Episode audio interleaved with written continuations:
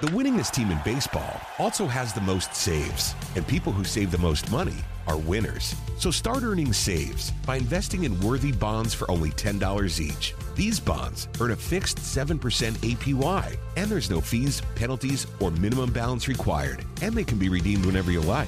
You can even round up everyday purchases to buy additional bonds. Go to worthybonds.com backslash save. That's worthybonds.com backslash save and save and win. Okay, before I get to my next guest, Avery Zweig, I want to give a shout out to a few more of our sponsors, starting with our friends over at Finn Cycles. Are you like me, always considering new golf equipment, maybe a new driver? Well, let me reset your thinking because I discovered SQAIRZ golf shoes. The patented square toe provides balance, stability, and a wider base for increased connection to the ground, effectively increasing your swing speed by 2.2 miles per hour and an average of nine yards of distance. Independent testing proves it. That's right. It's proven in science. Go to sqairz.com. That's S Q A I R Z.com and get Square's 30 day money back guarantee.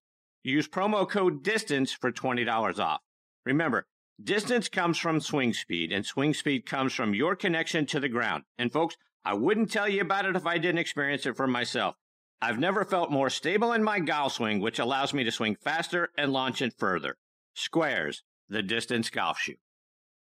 And folks, this segment of the show was sponsored by our friends over at the PGA Tour Superstore. This segment of the show is brought to you by the PGA Tour Superstore. See why golfers everywhere are proud to call PGA Tour Superstore their golf pro shop. Visit them online at PGATourSuperstore.com. Now back to Chris and more of the show. Okay, now back and next on the tee with me is one of the best junior golfers on the planet, and that's Avery Zweig. Had the privilege of interviewing Avery four years ago when she was one of the top junior players then, and she's gotten exponentially better every year since. She's won just about every junior event you could possibly win. She's won four times this year so far, including the Annika Invitational against players much older than she is. She was a first alternate at the Women's U.S. Open at the Olympic Club. This year, she was a member of the Junior Solheim team, the Junior Ryder Cup team, and she played on the Wyndham Cup team as well. She's ranked as one of the top five junior players in the AJGA and number one for the class of 2025. She is annually one of the top players at the drive, chip, and putt competition at Augusta National, and I'm very excited she is back with me again tonight here on Next on the Tee. Hey, Avery, thanks for coming back on the show. Hi, thank you so much for having me.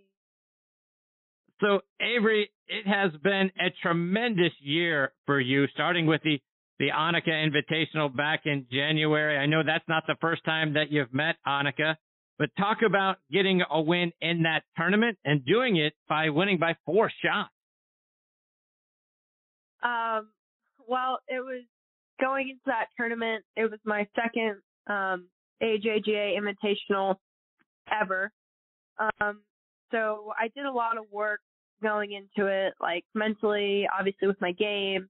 And I had a really good game plan um, as to what I wanted to accomplish. Um, and then I just I got out there and I got some good prep work in. I had another tournament in Florida the weekend before the Sally um, Amateur. It's a great event, one of my favorites. Um, so I was in a really good mindset going into it, and then I was able to um, maintain, we call it like an attitude of gratitude because it was, you know, it was really tough because I, I had never been in a position like that in that big of a tournament in the final group. Um, obviously a lot of good golf went into getting there, but, um, yeah, I was able to maintain that mindset. And honestly, I didn't look at the scores. I, I knew I had the lead going into the back nine, but I didn't know by how much or how little. Um, and honestly, that was for the best. So a lot of what went on there was um, what I need to be successful, and I kind of that really helped me figuring out more of um, what benefits me as a player. But you talked about Annika actually, and I um, from Drive from Putt, I remember meeting her and being super starstruck, and then I meet I met her again, winning her tournament, and I was also super starstruck.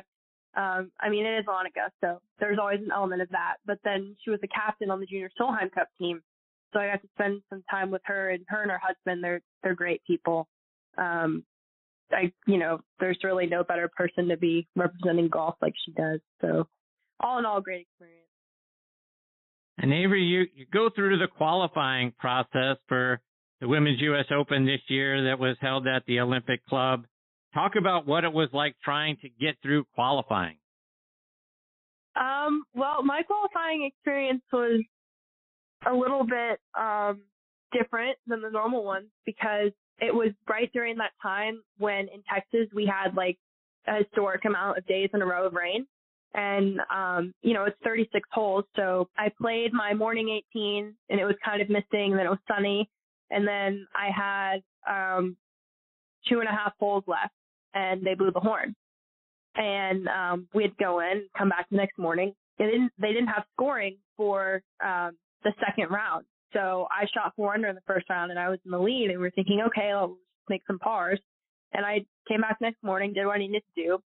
And then, um, a bunch of the pros, cause I got low am. So, and the people that got the spots before me were pros and a bunch of the pros had come back in the second round and we didn't know. So we might have had a different mindset, how we'd known where they were, what they were shooting.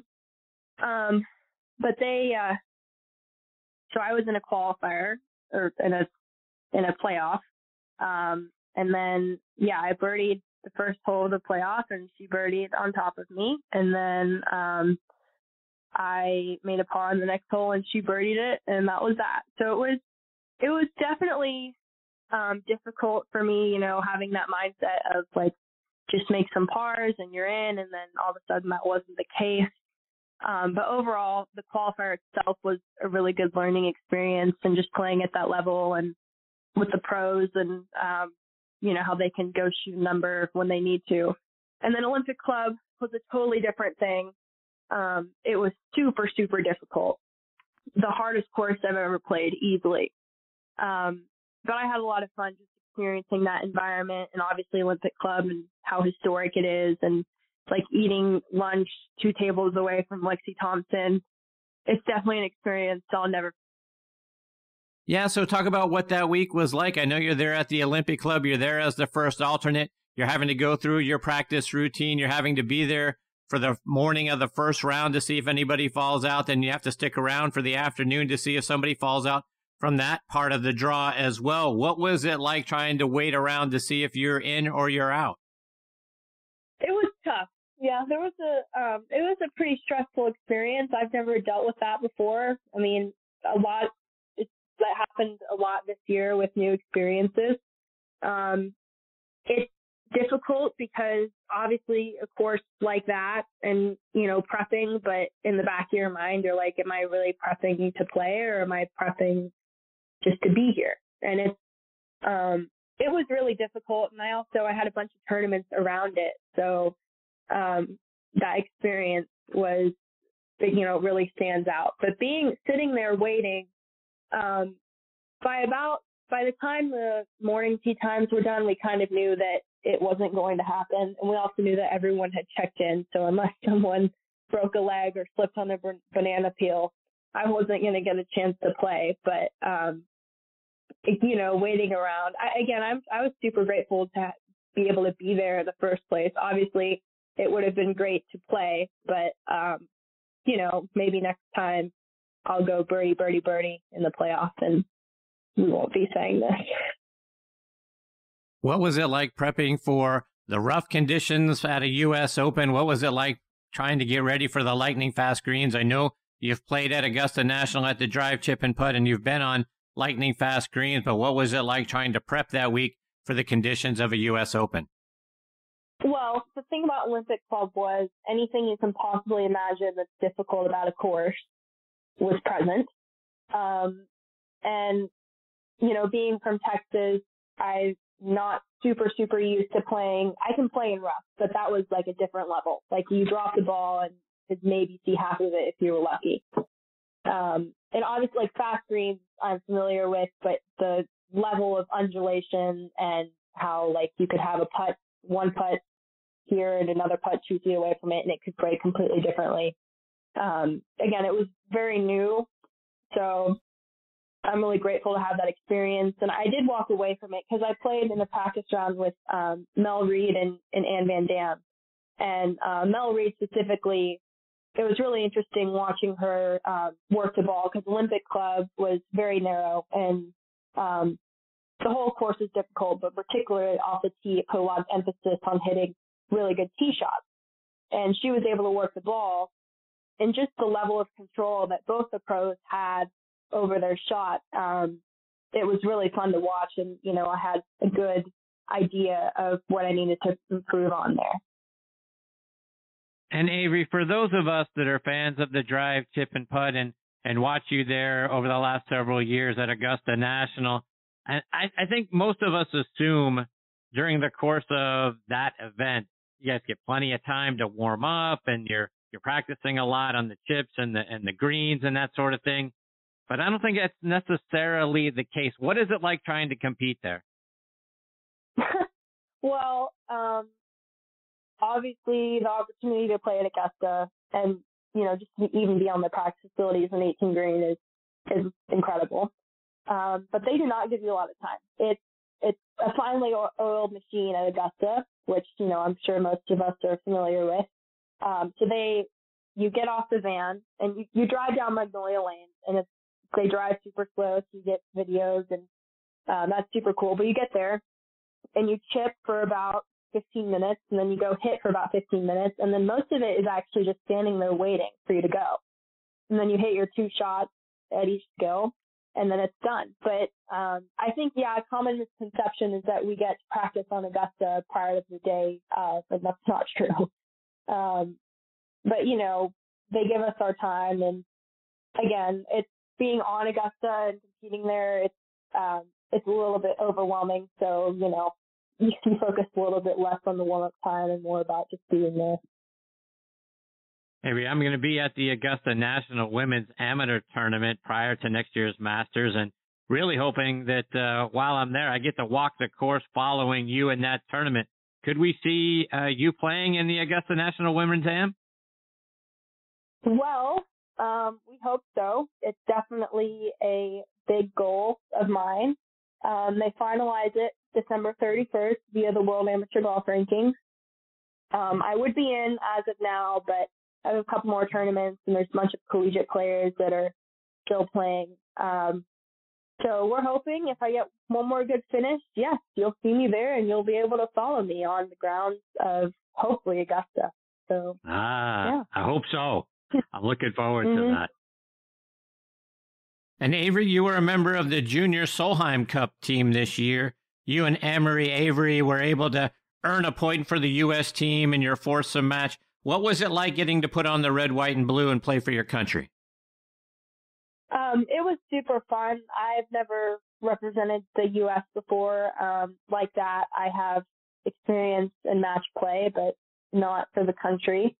Um, it was a really fun experience to witness passion on the European side. You know, Europeans are commonly very passionate. Um, and also our side, I've played in team events, but it's just a different level playing for the U.S. Um, as far as playing with Amari, she was an incredible partner, and I've kind of, um, obviously with her being in the short game, I've kind of played my whole career looking up to her. Um, and being able to play with her and hear a little bit of what goes on in her head because it was ultimate shot. So it really is a team event because, you know, my shots count um, for her. So it, all in all, again, a really fun experience. I, I say that a lot, but I did have a lot of um, really cool events happen this year. Avery, I imagine you took a little time out of your practice regiment to check out the Ryder Cup this past weekend. As a Texas girl, I know you're a Jordan Spieth fan. I imagine you're a Scotty Scheffler fan as well. Not sure about if uh, where you stand on Bryson DeChambeau as a Texas guy since he's from California, but played his college golf at SMU and lives in Dallas. But what did you think about the Ryder Cup and how well the Texas contingent played? um, yeah, funny story. I actually uh, I ran my entire phone battery down because I had it streaming on YouTube TV um, the last day, and you know just that display of dominance with them, and um, you know we talked about how they all put their differences aside, and I think it was really cool to witness. I don't know what Steve Stricker told them, but obviously it worked. Um, and also I was there. I I watched the first day, so that environment it's really it really truly is electric, and just that sense of pride in the U.S. Um, and you know there were there weren't many European fans there, so the pride of the U.S. was definitely prevalent. Um, but yeah, I really enjoyed watching it, and you know we hope for I guess this new era of um, players from Texas and the young players from the U.S. in general. Avery, just a couple more before I let you go. And we're in a world now where college coaches are recruiting kids in middle school to come commit to playing on their team and for their school. We see it a lot in, in college football. Kids are you know, sixth grade are getting recruited. I have to believe that college coaches are either outright recruiting you to come there right now or at a minimum dropping some not so subtle hints about wanting them to have you as part of their college golf teams. Hey, we're a couple of years away from that, but um, you leaning in any direction? um, I always tell people that I don't like the cold. So, you know, anywhere where, um, and by cold I mean no snow. Um, but I do want to go into broadcast journalism, so them that school having that as an option for me um, is also in my decision. But um, you know, I'm I'm trying to be open. My right now would be UT. Um, and yeah, I don't I don't know about staying in Texas, but UT is a pretty awesome school. So we'll see though. I've got quite a bit of time. And Avery, you mentioned a moment ago you've got a, a few tournaments left to play this year. So what's on your schedule for the rest of 2021? Uh, well, I've got the Ping Invitational, and um, that's in about a week and a half at Karsten Creek um, in Stillwater, Oklahoma. And then um, I have the Rolex Tournament of Champions, which is a over Thanksgiving in Palm Beach Gardens, Florida at PGA National. Um, and then that's kind of it for me this year. I, I do have a smaller tournament um, right after Ping in October, um, and it's like a little Texas versus Oklahoma thing, but that's more for fun. Um, but yeah, that's it. And then I'm going to be working hard all December to prep for my next year. So Avery, how can our listeners stay up to date with the great success that you're having? How can we follow you, whether it's online or it's on social media? Uh, Instagram's probably the best route. It's just my name, Avery Zweig, Z-W-E-I-G. There's typically some confusion with that, you know, my last name. So Z-W-E-I-G. Um, yeah, my, my dad does, he runs all of it, but I have a Twitter, um, and Facebook and as well as Instagram, but Instagram is probably the best one. Well, Avery, before I let you go, first of all, tell your father I said go Steelers. So I, I can't let that uh, get by without throwing uh, some some love on my Steelers. So make sure your dad knows that I said go Steelers to him. But um, stay yeah. safe, Avery. All the best to you and your uh, your parents. I hope I get the opportunity to see you at Augusta National. I think that would be one of the highlights of the year. All right. Well, thank you so much for having me on. And my dad's standing right here. Not only did he roll his eyes, as you said, go Steelers, but he also did say for me to say, how about them Cowboys? So I'll just, how about that? no doubt he did. Take care, Avery. All the best to you and your family. Look forward to catching up soon.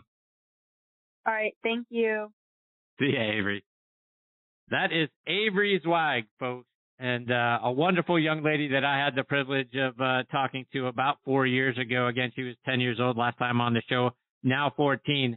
Did you, could you hear what a polished person she is for a 14 year old and a young lady that I know is going to be doing great things out on the LPGA tour very soon came within an eyelash of qualifying for the U.S. Open this year. I expected not only is she going to be at the Augusta National Women's Amateur, but probably in the U.S. Open next year and then that's just going to get her off and running. And the great things that she's going to do uh, in her college career and uh, in her pro career are going to be outstanding. And I really can't wait to watch her and, and see how she grows and that, that she's continuing to achieve great things in this game. The winningest team in baseball also has the most saves, and people who save the most money are winners. So start earning saves by investing in worthy bonds for only $10 each. These bonds earn a fixed 7% APY, and there's no fees, penalties, or minimum balance required, and they can be redeemed whenever you like. You can even round up everyday purchases to buy additional bonds. Go to worthybonds.com backslash save. That's worthybonds.com backslash save and save and win.